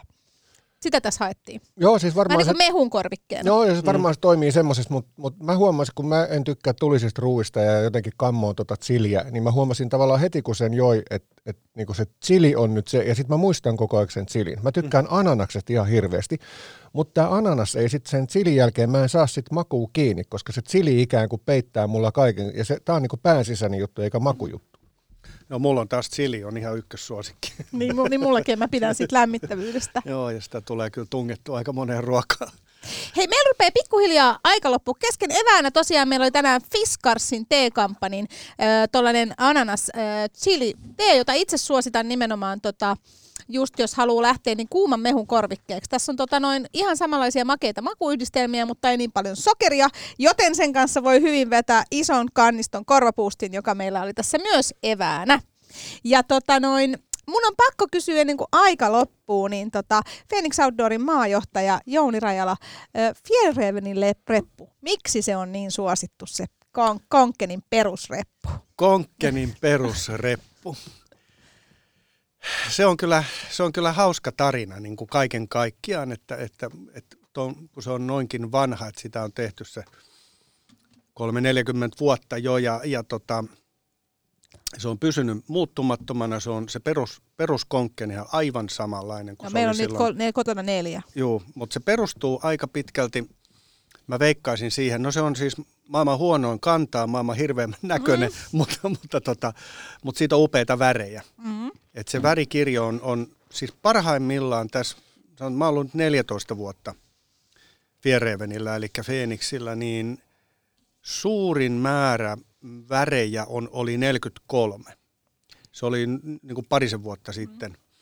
Et se, silloin 14 vuotta sitten, kun mä aloitin, niin niitä myy, myytiin niin kuin mikkihiirimääriä verrattuna siihen, mitä niitä tän, tällä hetkellä myydään. Että, että tota, Mutta mihin se perustuu? Mä veikkaisin, kyllä se vaan on, on se, se, se, niin kuin se suosio lähti uudelleen nousuun tuossa joskus 2014-2015 siinä.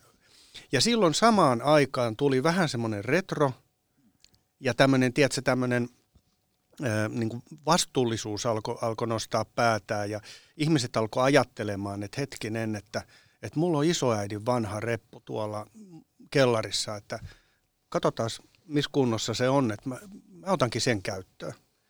Ja sitten, sitten tota, kun niitä alkoi näkyä yhtäkkiä, niitä alkoi tulee niin kuin ensin opiskelijoilla, sitten alkoi tulee ylä, yläasteikäisillä, sitten tuli alaasteikäisillä, sitten himppasen nuoremmilla.